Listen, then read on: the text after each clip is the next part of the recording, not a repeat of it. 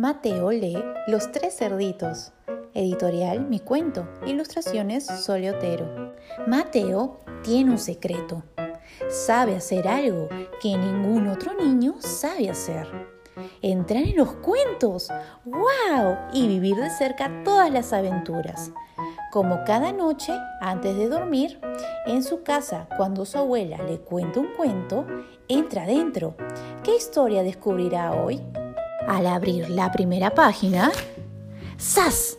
Mateo está escondido detrás de un árbol, desde donde ve pasar a tres cerditos corriendo. Había una vez tres cerditos muy divertidos, que eran hermanos y vivían en el corazón del bosque, cantando alegres todo el verano. La la la la la la la la la la la. Detrás de los verdes matorrales se agazapaba el lobo hambriento. ¡Eh! Hagamos una casa, gritó un cerdito en ese momento.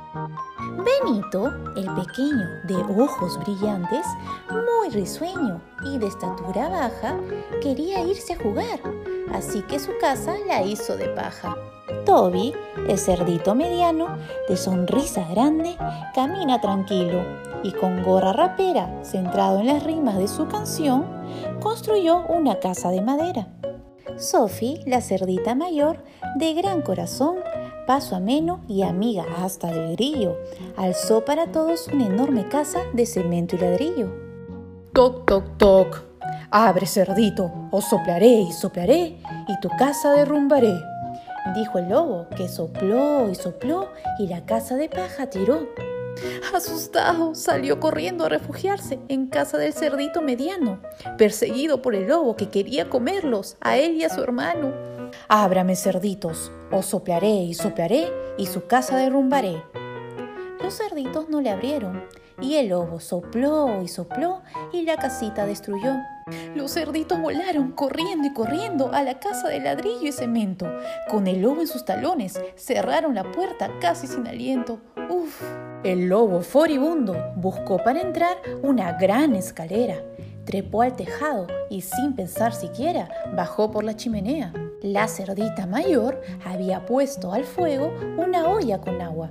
¡Guau! Los aullidos del lobo quemado llegaron hasta la concagua.